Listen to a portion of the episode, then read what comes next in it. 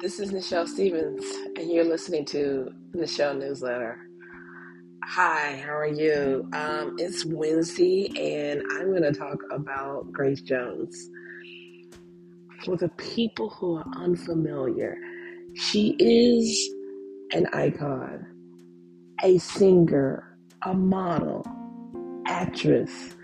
She wrote her memoirs called I'll Never Write My Memoirs. And I've only read some of it, and today I felt inspired to flip through it. I'm gonna I'm gonna finish reading it at some point.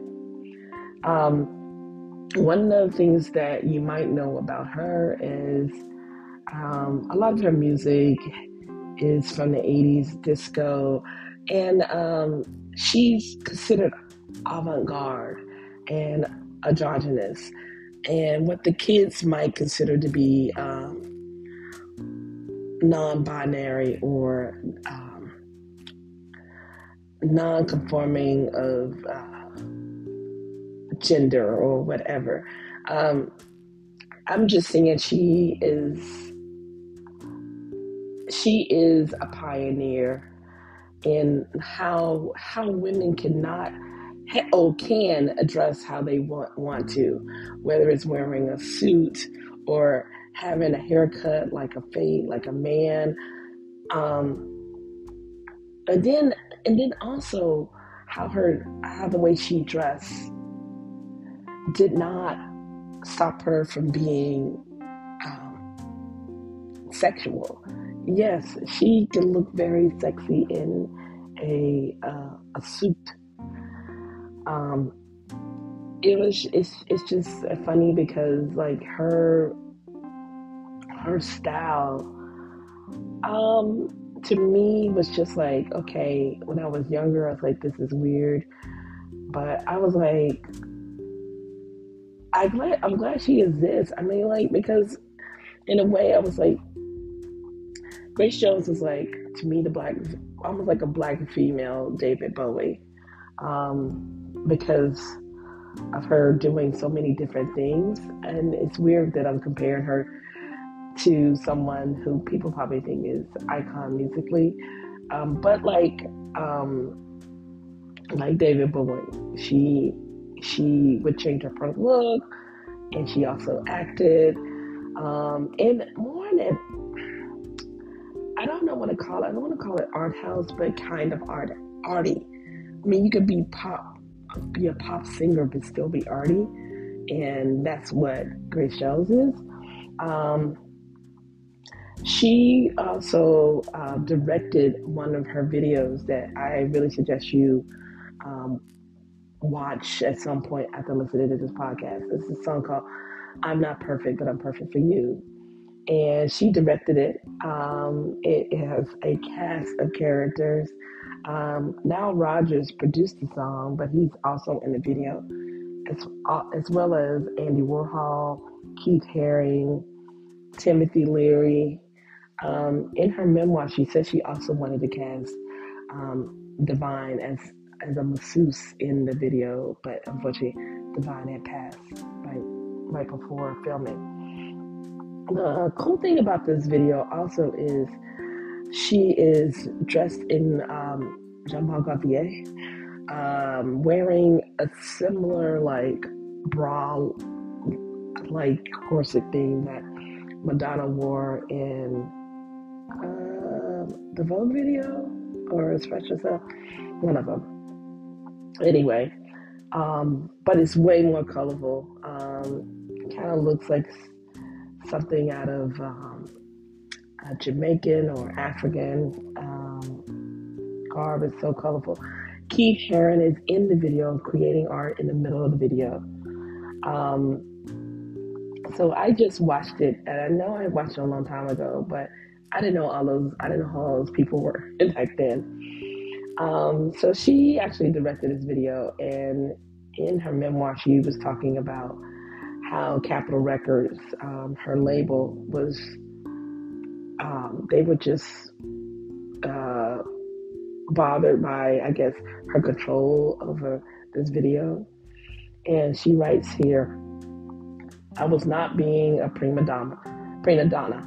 I was just trying to concentrate on a technical, technically difficult task while I was being taught to like a silly pop singer who gotten, gotten carried away with her own ego.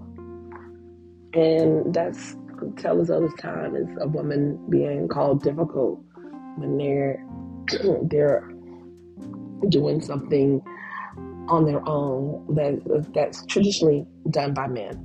Um, another thing in this uh, memoir, which I did not know, I, I just found out today. Um, she, you know, was in the movie Boomerang with Eddie Murphy, and she played Sharon Jay, which actually is an iconic character. But they had um, they had considered Iman for the role, you know, um, who was also well, who was they, married um, to David Bowie. So I just think it's really interesting that I was mentioning um, David Bowie in comparison to um, Grace Jones, and um, Iman was considered for the role. Um, one of the things that um, Grace Jones was saying in in her memoir that even though she kind of considered herself to be singular, there was always um, another. Uh, there could be another woman when it came in movie when it came to casting that could possibly be her.